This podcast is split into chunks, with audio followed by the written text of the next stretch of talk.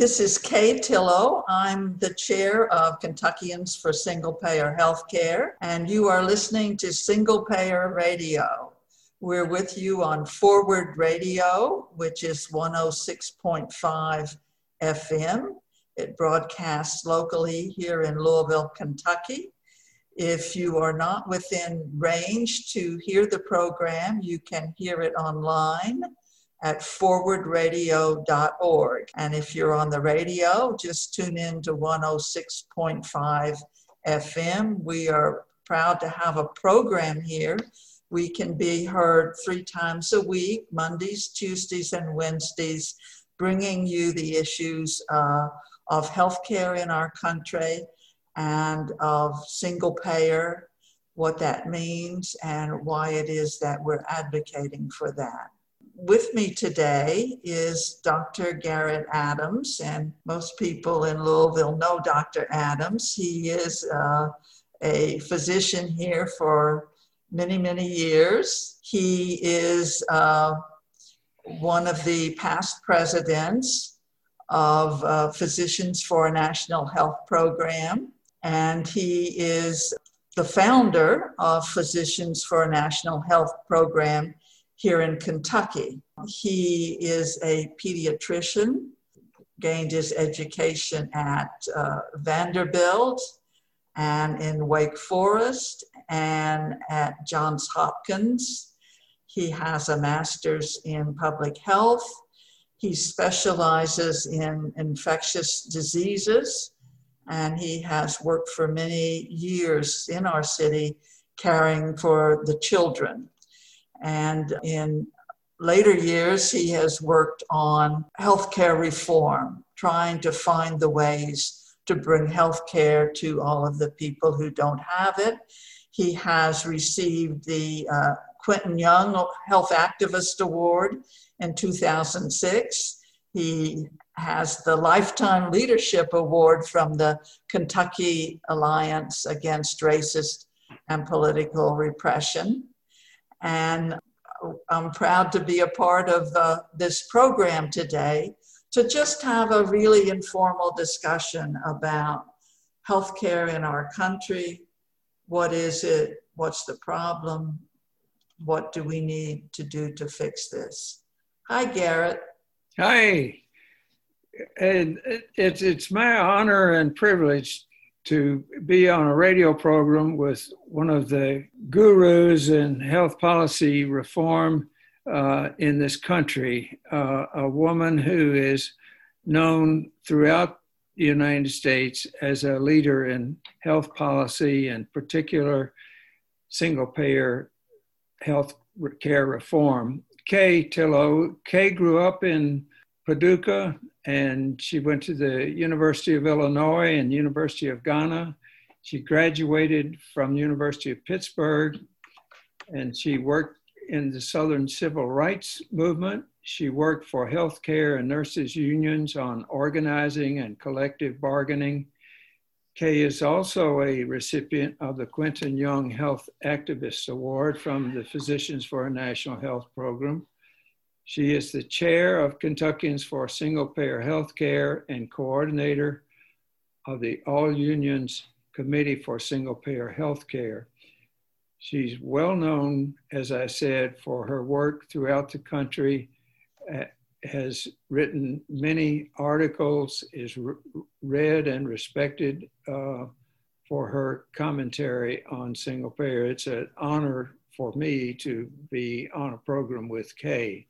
Thanks, Garrett. That's really kind of you. So um, we we've been working together in Kentuckians for Single Payer Healthcare for some time now. It, our organization was founded in 2004 here in Kentucky. You know, as we go through the program, we invite you to be a part of the organization because it's going to take a lot of people working on it to make this happen and to actually bring health care to our people.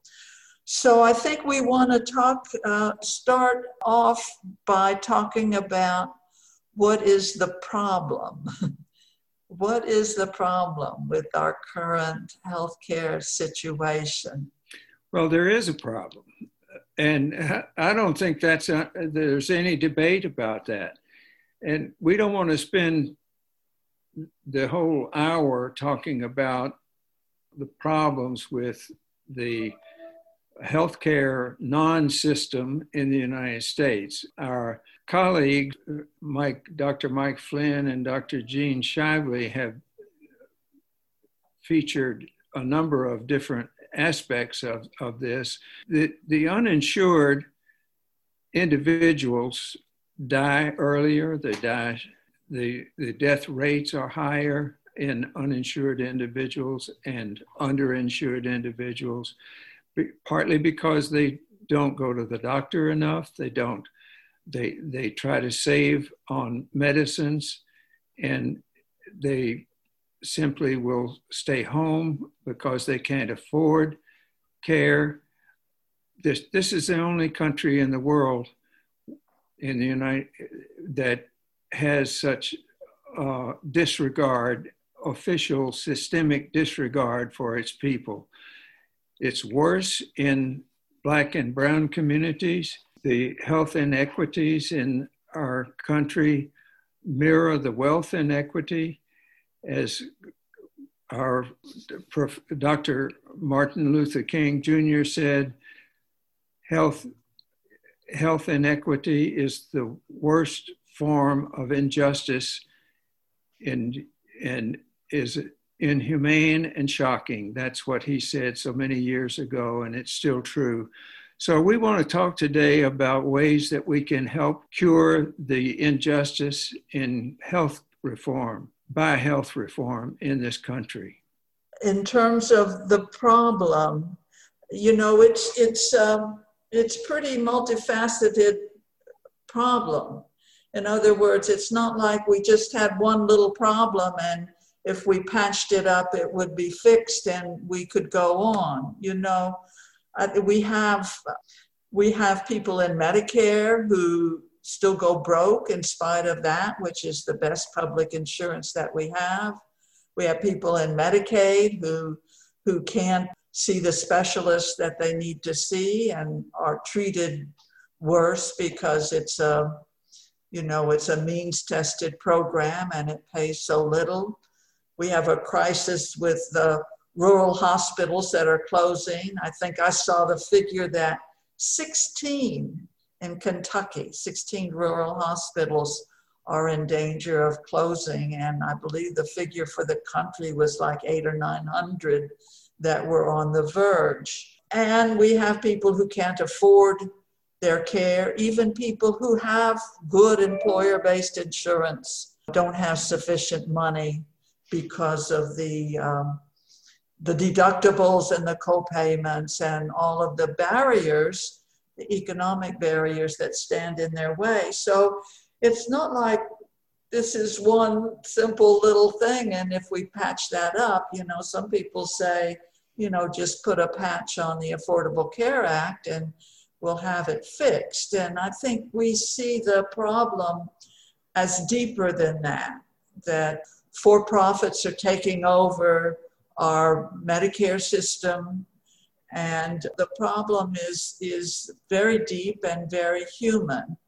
I think uh, you had uh, a, an experience in hearing about someone uh, who was in this area who was impacted by the diagnosis and the crisis? Well, we think, Kay, that uh, it, it's important to remember that even though we can quote statistics, and, and there are numerous compilations of, of, of deficiency in American healthcare, such as the uh, World Health Organization in one of the uh, recent re- uh, reviews showed that we were 37th in uh, among nations in the efficiency of our health care. We're way down among some countries that you wouldn't want to be in the same lower category. But the statistics 30 million uninsured, and maybe twice that if you include the underinsured. are just people, they're individuals with the tears wiped dry. That's what statistics are. And we had a friend whom we, we actually didn't know this gentleman. We, we later met his wife, but we learned about him. He was from Henry County, and unfortunately, he's not with us now. And his wife, though, has given us permission to tell his story. His name was Clay Morgan. He was an automobile mechanic. He was good enough to have his own, own business, and then he had malignant melanoma and spent all of his savings to try to treat the disease, and it worked, and he was cured. But in the process, he lost his business, and then it came back. And Clay, not willing to plunge his family into debt again, went out in the backyard and took his own life. So, the tragic story of a suicide because he did not see a way to financially make it through a program that could have saved his life because of the economic burden on his family. And I don't think that happens in other countries. I think in other countries, people have health care and they have access to it so, Kay, you, you mentioned that you, you think this is our health problem, health system deficiencies in this country are all encompassing. What do you mean by that, all encompassing? Well, I think that I think that everybody is impacted, that no one is free from the worry that it causes if you have a good job and you have employer based health care, well, maybe you feel like you're in the best position. But once you get sick, if you can't work because of that illness, your employer health insurance ends. So, just at the point that you need to use it, you find that it no longer is there. That's a huge problem. Employer based health insurance is not stable. So if you get laid off, it's no longer there. We have a program that's called COBRA, that at some point in our history, somebody said, well, we'll set up a system so that if people get laid off, they can then pay for their own health care through this system and maintain their health insurance. What's the problem? Well, the problem is that it costs maybe a thousand or two thousand dollars a month to maintain your health insurance under a COBRA plan. And what does that mean to the person who's been laid off? Because that's the very time at which you don't have the income to pay for anything. People wouldn't have that even if they were working. So the program is not workable because people, unless they're in very, very good economic situation, they cannot afford to buy the insurance. So at every point where you turn, I had a friend who who, who went on the exchange and he uh, he he and his wife and his three kids who are in college but under 26 and he was so excited he was going to be able to cover all of them and he bought a plan and uh, for he and his wife and his three kids, and everything was fine until one of the kids got sick. She was away at college in, in New Orleans. Lo and behold, the plan doesn't cover health care down there. You have to come back to Louisville, Kentucky to be able to access the program because there's a narrow network. So everywhere that people turn, whether they're buying on the exchange, whether they have employer-based health care, whether they have Medicaid, whether they have Medicare, there's a glitch somewhere because it doesn't, it, it's not a seamless system that covers you no matter what happens. And therefore, I would say that it's a multifaceted problem and that we're all in it together and it's not stable for any of us. We're not protected throughout our lives.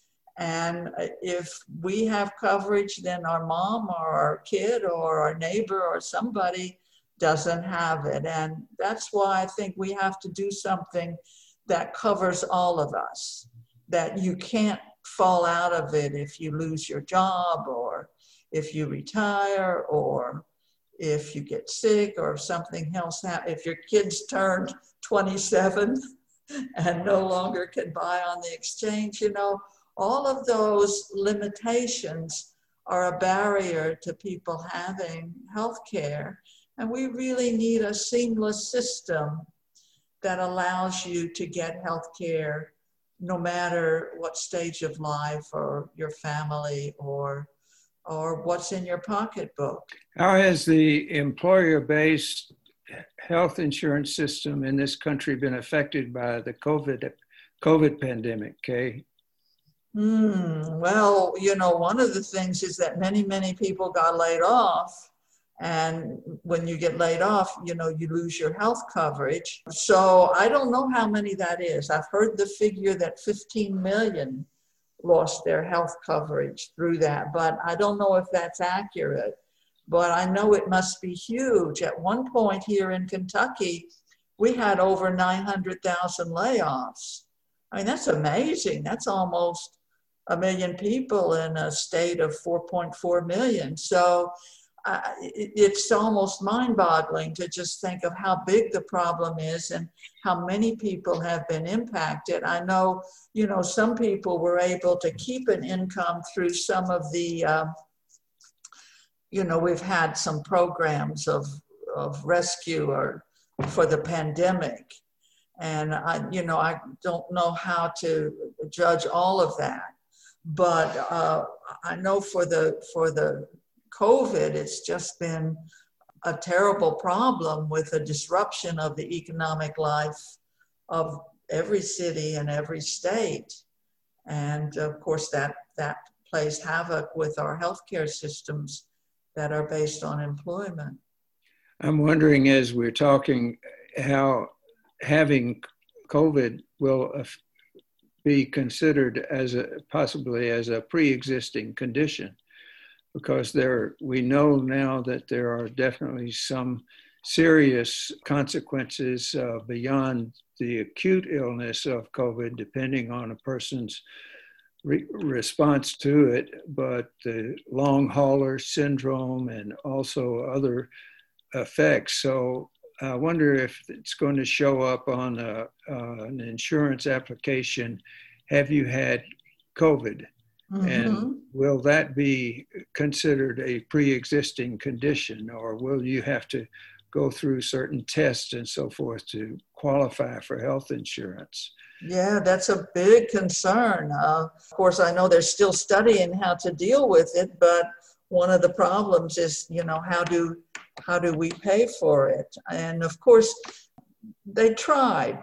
I think they tried in the Affordable Care Act, which was passed in 2010, to end discrimination for pre existing conditions. I mean, that was one of the things that we as a country were really united around. We didn't think it was right that you could be denied insurance because you had been sick or that you would have to pay more for insurance because you had been sick.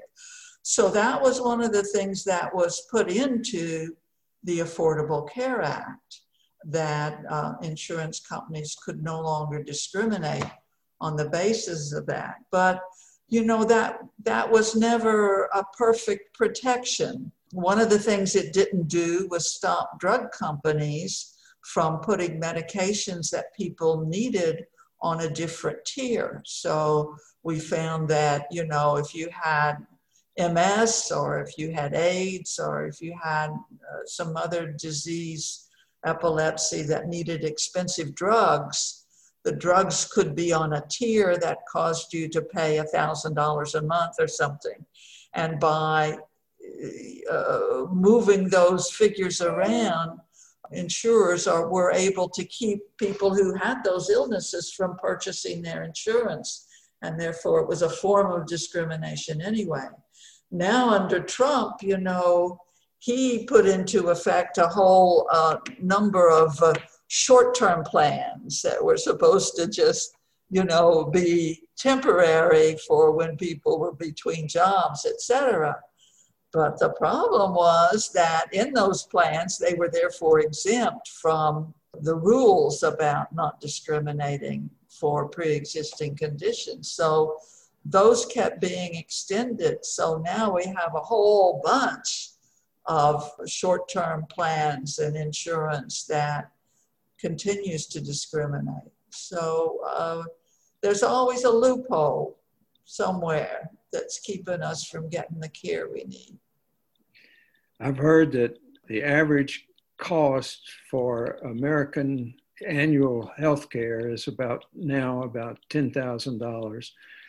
And that's double what it, the cost is in other developed nations.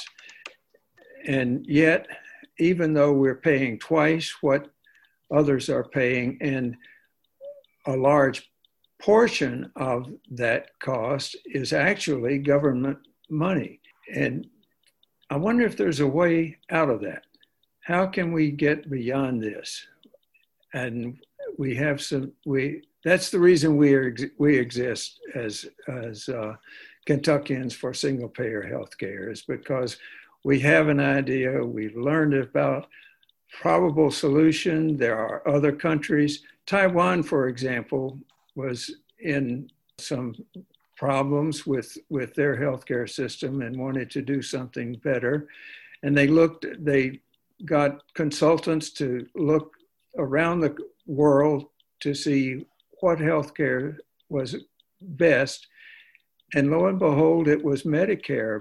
But what they want, what they did in Taiwan, and it's worked so well, is they've charged, they they establish a Medicare for all, and that's what we are working for here as a as a solution to so many problems that we could go on. We could spend the, every program on the problem, but let's go to the solution. We believe that the solution can be single payer national health insurance, that is, publicly funded, privately delivered health insurance. So we've referred to the Physicians for a National Health Program. The physicians' proposal for single payer healthcare reform first appeared in Journal of the American Medical Association in 2003, and I happened to read that just in my regular process of looking through medical journals of what might be something that I should know. And it was there, and I read it. And at the end of the of the article, there was an opportunity to join the Physicians for a National Health Program at that time, there were 8,000 doctors who were in, in the uh, in the membership, and today there are over 23,000. It's one of the fastest growing uh, physician organizations. I wanted, in a way, to help people understand and understand what single payer is. I'm just going to briefly go through the single payer health care reform that we believe can solve our, our, our uh, terrible issue with health care, providing health care to the nation. Number one, the plan removes all financial barriers to medical care. Two, saves enough on administrative overhead to provide comprehensive coverage to the uninsured and to upgrade coverage for everyone else, thus requiring no increase in total health spending. Wow. Puts, it, puts in place effective mechanisms to control costs, lower the rate of medical inflation, and making the health system sustainable for, for future generations. It restores free choice of clinician and hospital to all Americans. I'll say that again free choice of clinician and hospital to all Americans. Every resident of the U.S., including all immigrants, is covered for all necessary medical care A National Health Program card entitles patients to care at any hospital or doctor's office, provides coverage for outpatient and inpatient medical care, as well as rehabilitation, mental health and long term care, dental services, and prescription drugs. Improves on traditional Medicare's benefits and expands coverage to all Americans eliminates premiums, copays, deductibles, and coinsurance, is federally financed like Medicare and administered by federal, state, and regional boards. Private insurance that duplicates national health coverage is prohibited. The initial increase in government costs is fully offset by savings in premiums and out of pocket costs. I'm going to read that one again. The initial increase in government costs is fully offset by savings in premiums and out of pocket costs. Hospitals and other health facilities will be on budget. Most remain privately owned and operated, receiving an annual global lump sum budget to cover all operating costs. Physicians paid simply on a simple fee schedule covering all patients or by salary. Medications are purchased wholesale. It is paid for by combining current government health spending into a single fund with modest new progressive taxes, fully offset by reductions in premiums and out of pocket spending.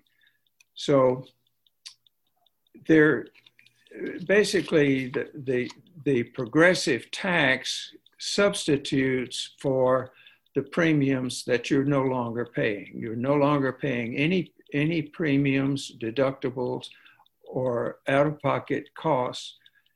But in return for that, there is a, a small, there's a, a, a progressive uh, tax. Uh, actually, it's a kind of a premium. It's a substitute premium, but it's a progressive thing depending on your income.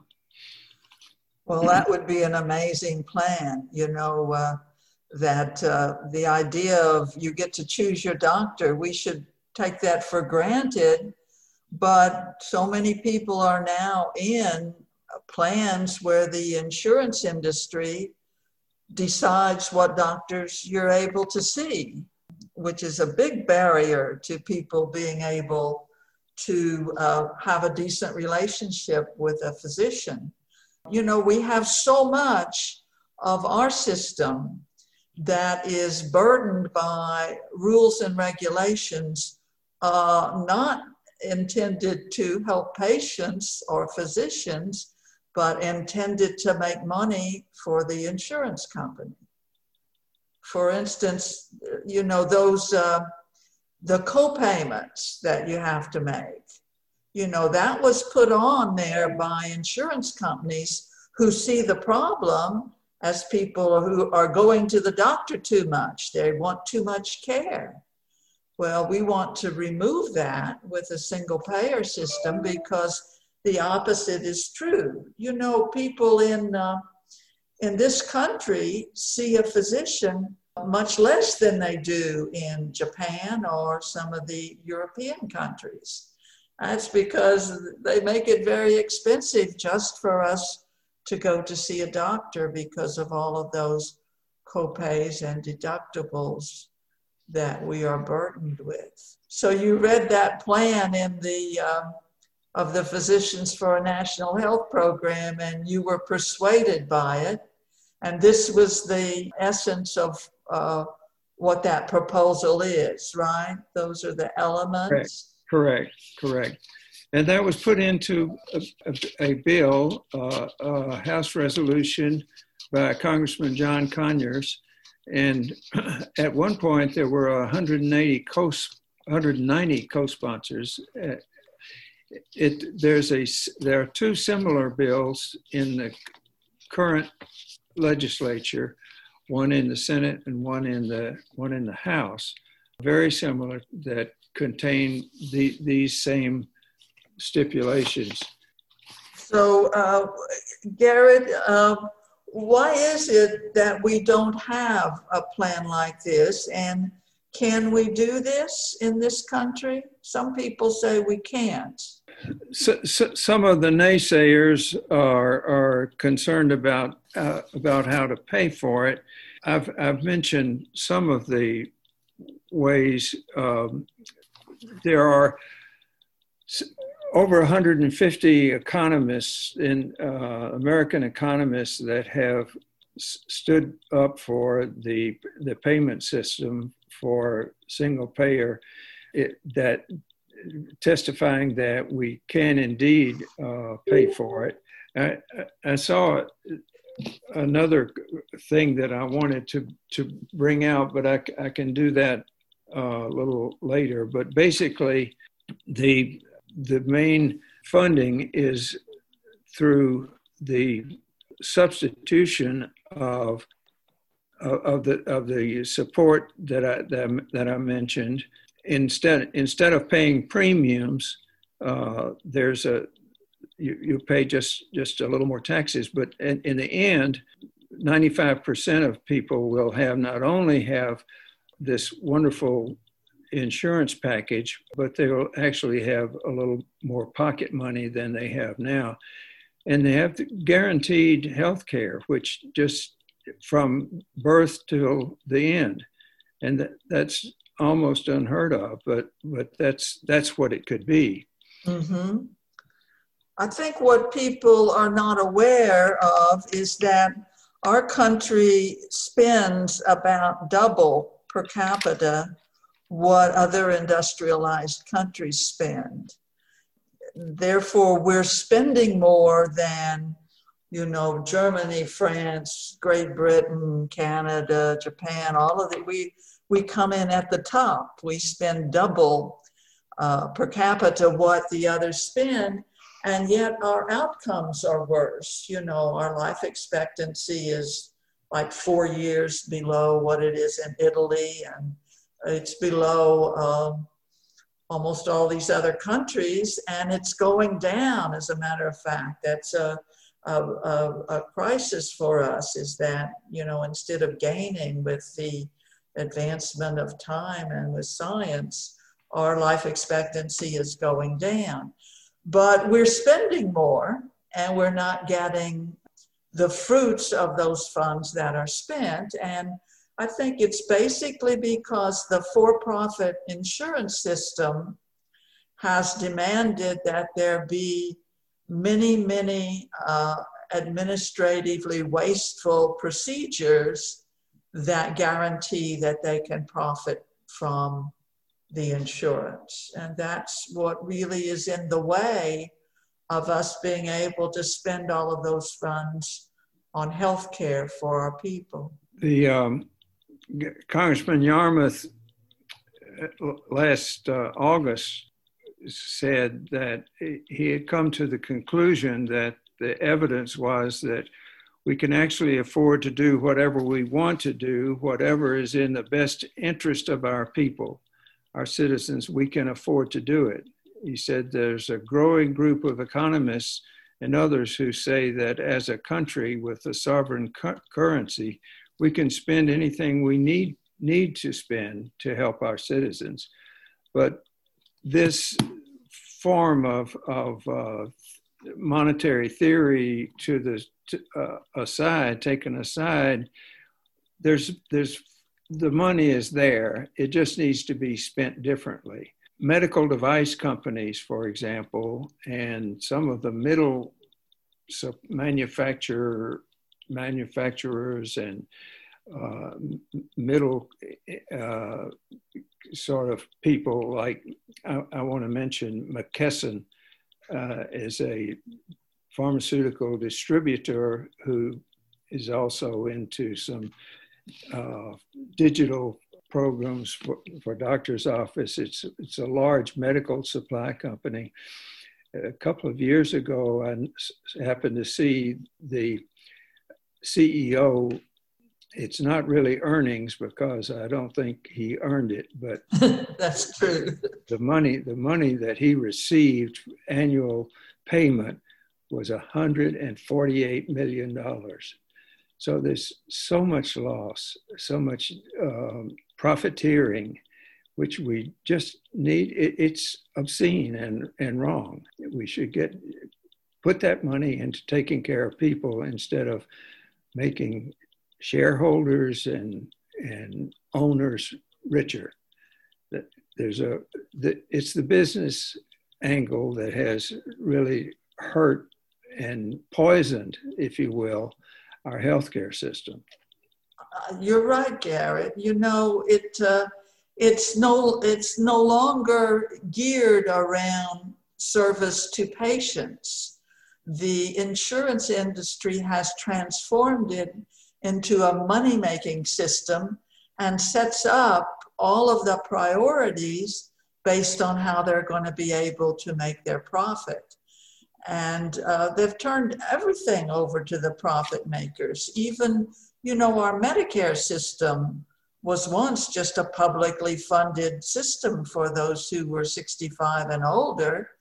But now that's being transformed into a system where the private insurers are taking over. And I think that it's very close to 40% of Medicare is now privatized and handled by insurance companies whose interest is against the patient.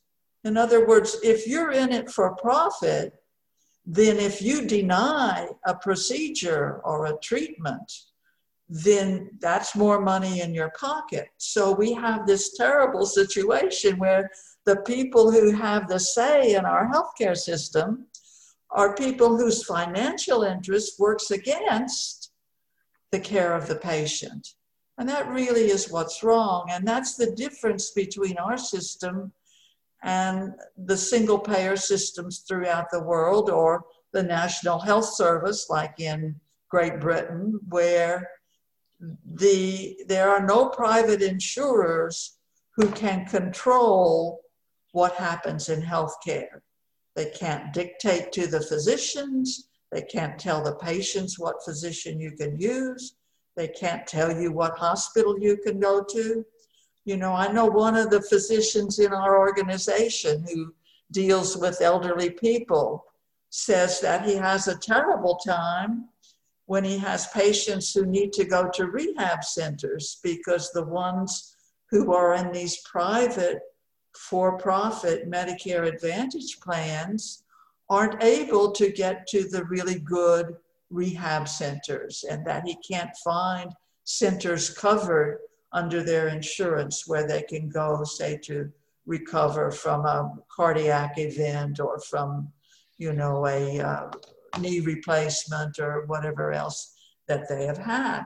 It's a terrible thing when your system is controlled by people who profit from denying you care. And that's the terrible situation that we're in under the current system. And it's not it's not getting better as we go along. It's getting more difficult to pay for the health care that people need. People question the the whether or not uh, physicians would be in favor of, of, a, of a change the doctors are really hurting because of the uh, pressures that the, the billing systems are putting on. Most of the digital programs that they use to keep up with the computer electronic health records are really geared or lar- lar- in a large part geared toward billing issues and they're taking up a lot of time. And the billing billing process itself is a, uh, an issue for the for the doctors. American billing costs amount to about $83,000 per physician per year. So if a doctor goes to Canada where he doesn't have to, he or she doesn't have to bill their their patients, they they automatically have an eighty three thousand dollar raise, and not only that, they get to spend some twenty hours a week, which they can in Canada have for their own use. In this country, it costs 20 hours a week just with billing. Doctors are spending that much time doing billing. There was a uh, I'll, I'll, tell say one other thing about about that. Uh, people are thinking that sometimes that the co- costs of malpractice suits are, are, are a big problem, and they are with with single payer. In Canada, for example, they have much lower costs for for malpractice. Uh, about 60% of, of a malpractice suit is for future medical care.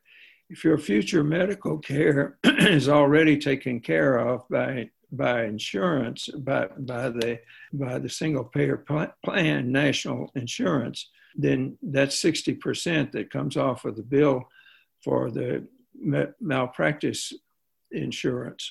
Well, that would be a tremendous change for people who are practicing medicine, right? Because, uh, Absolutely. Uh, yeah. You know, like orthopedists and, or, or, and uh, some other high, high income specialties, you know, have to pay, they pay a lot of uh, malpractice insurance. there was a recent address by uh, Dr. David May, who's a recent chair of the Board of Governors of the American College of Cardiology. And Dr. May said, I am a Republican. For those who know me, that is not a surprise. I live in a red state, Texas. I've never voted for a Democratic presidential candidate. I can field, field strip, clean, and reassemble a Remington 12 gauge pump blindfolded. And on top of it, I think we should talk about having a single payer national health care plan. I think that the physician should be in charge of health care and not the insurance companies and hospital systems. With a single price structure, it becomes all about medical decision making, efficiency, the provision of care to our patients, and shared decision making, all of which we do well. How, you might say, could a Republican come to such a position? The simple answer is I really think it is quite Republican. Oh, I know there will be many raised eyebrows and many critics I accept that. I understand the fact that no single payer system is perfect, that it is, quote, socialist, that is, quote, un American. I would submit to you, however, that, is un- it, that it is un American to allow many of our citizens to be uninsured and that it is un American to support a bloated, inefficient, and fraud laden healthcare system that is un American not to be open, that it is un American not to be open and above board with the cost of what we do, the expense of that service, and the profit that we make. Mostly, it is un American to let this outrageous healthcare injustice continue. The final reason that doctors and two thirds of American public of, of the American public support single payer is it is the right thing to do. I love that statement. And I'm glad you found a Republican and a cardiologist and a Texan who wanted to say it that way. But that's a good, you know, un American. I know uh, some people uh, talk about uh, the healthcare that we need as bringing a new freedom for us, that uh, in many ways people are not free because of this healthcare system. One way they're not free to change their jobs because they have to think about whether their healthcare in their new job would uh, would be provided. People are not free to choose their physicians and not free to choose their hospitals and not free uh, to go whenever they feel the need to go because there are so many co-payments and deductibles that finances are always barriers. So, uh, do you think it would make us more free as a nation if we had a national single payer health care? I think not only would it make us more free, we would get along better. Would we? Absolutely. I, I think that it's it's a way to approach the wealth inequity, which is a thorn in the side of American society, and not only American society, but Great Britain and some others. But the United States leads all the na- all the developed nations in wealth inequality, and along with wealth inequality go other parallel problems. We ha- and we have some of the worst of these social and health problems among comparative countries, as well as as the wealth inequality. There, there's a one-to-one correlation between wealth inequality and some of the social diseases and uh, social problems. Certainly, our, our healthcare system has not uh, been able to tackle the inequities between uh, races and ethnic groups. And I know we saw it when uh, the pandemic hit in Kentucky, but I guess everywhere, that the disease developed more strongly among African Americans and Latinos, and that the death rates were much higher. I mean, here in Kentucky, you know, our governor Beshear uh, looked at it and said that this is unjust and he wanted to do something about it. And he made a commitment to try to cover all African Americans and indeed everybody uh, under some form of health insurance because he was so appalled by the inequities. But we have structural inequities uh, within our system, and we can't deal with them with the healthcare system that we have now. And it's really wrong. Our hospitals in in Louisville are all building out in the East End because they're avoiding the West End where there are more people on Medicaid and more people with no insurance. And when you base uh, where you build facilities on profits and on money, you avoid the people who don't have full pockets and it's not right. And, you know, that's one of the things that gives me great joy about working for single payer is that I really do think that we will be able to remove the financial barriers to care and finally make it possible for people, no matter what their income status, to get the care that they need, to get their teeth fixed, to get, uh, you know, uh, single payer includes dental as well. You know, we we we don't have good dental insurance, and we don't have uh, many of the things we need. The mental health coverage under our healthcare plans are skimpy. Everything is geared to profits and not to the need that people have. I read an article by Ta-Nehisi Coates, who's an African American uh, author who's written a couple of books. And uh, this particular article was several years ago, and he mentioned in there reparations reparations uh, to African Americans for their enslavement. And I've thought that this would be a way that we could make a move to erase some of the inequalities uh, that persist and not uh, total reparations, of course, but it would make a huge difference if everyone, all, all of us had the same health care. And another issue that, that comes about when you think about this is the dignity that's involved with person on Medicaid, for example, has to d- prove that they're poor. And they have to have a Medicaid card when they go to the emergency room to show that they, their, their bill is covered if everyone is give, given the same good, high quality health care, that would raise the level of, of freedom and, and good feeling in, in a wonderful way, I think, throughout the country. I think you're right, Garrett.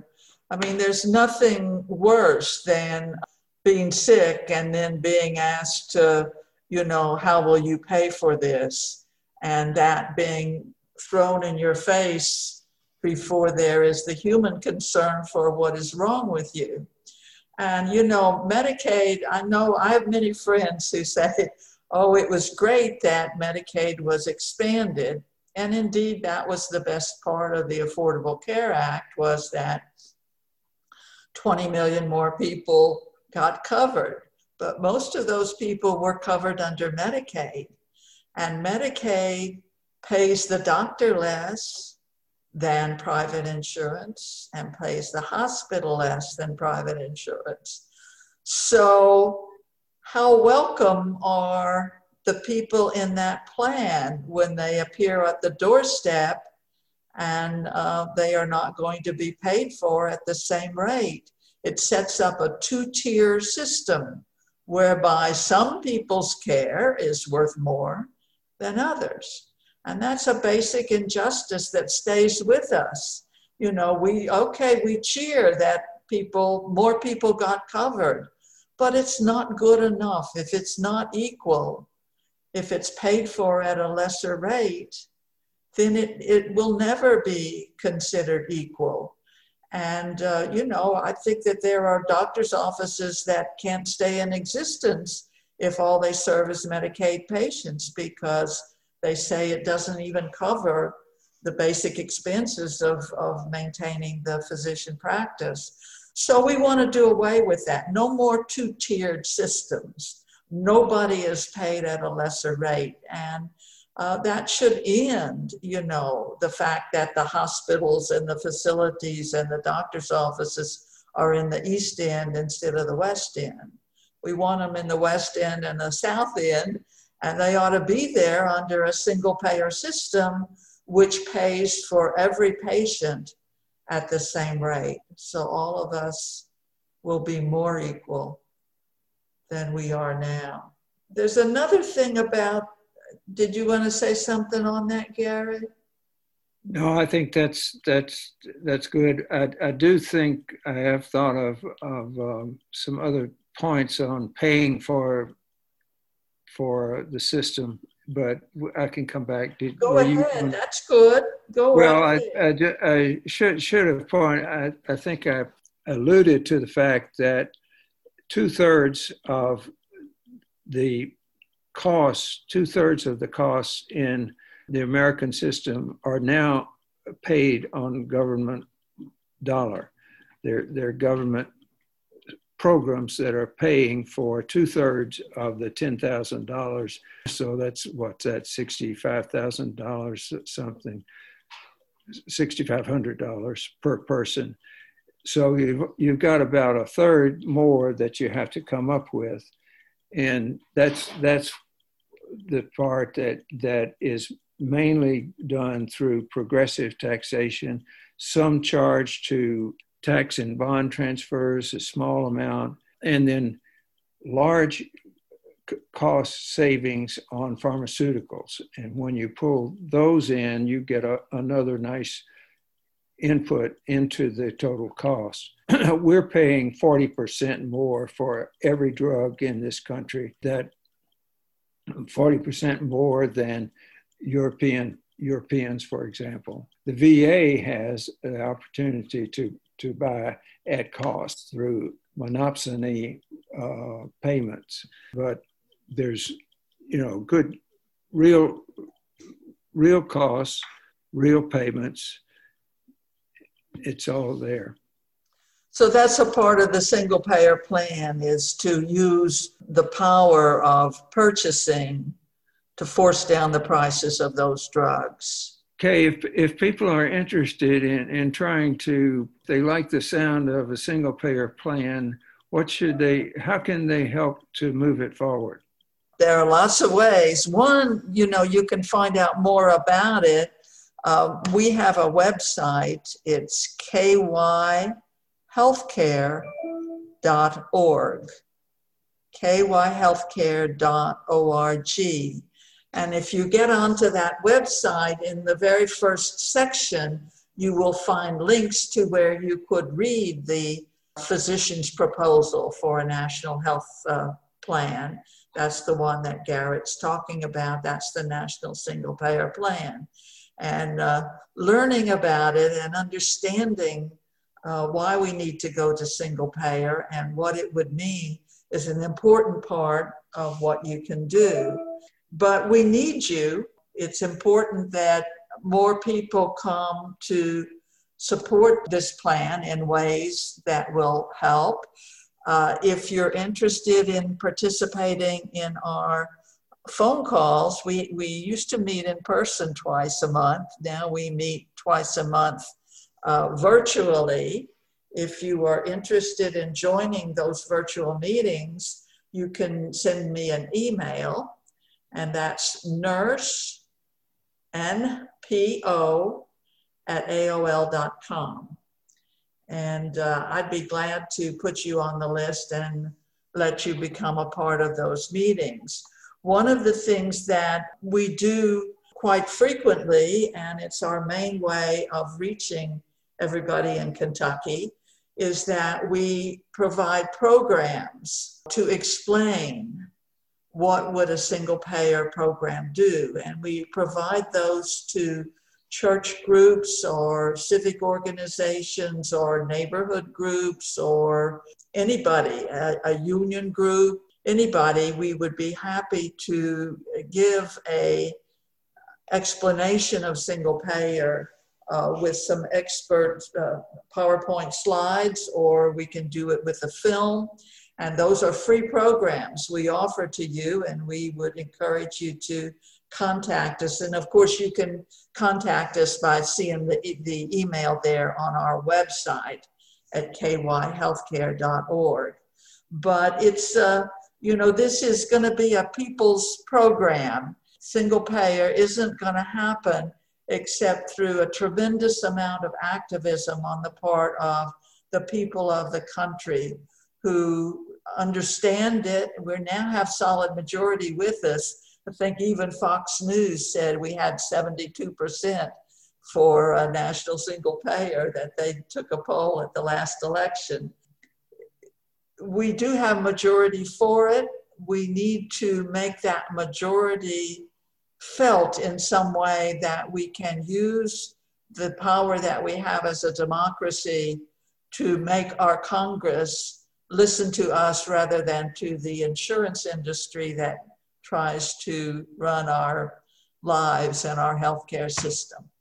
You're listening to Single Payer Radio. This is Forward Radio 106.5 FM. Uh, you've been listening to Dr. Garrett Adams and to Kay Tillow. We're with Kentuckians for Single Payer Healthcare. Thank you for listening.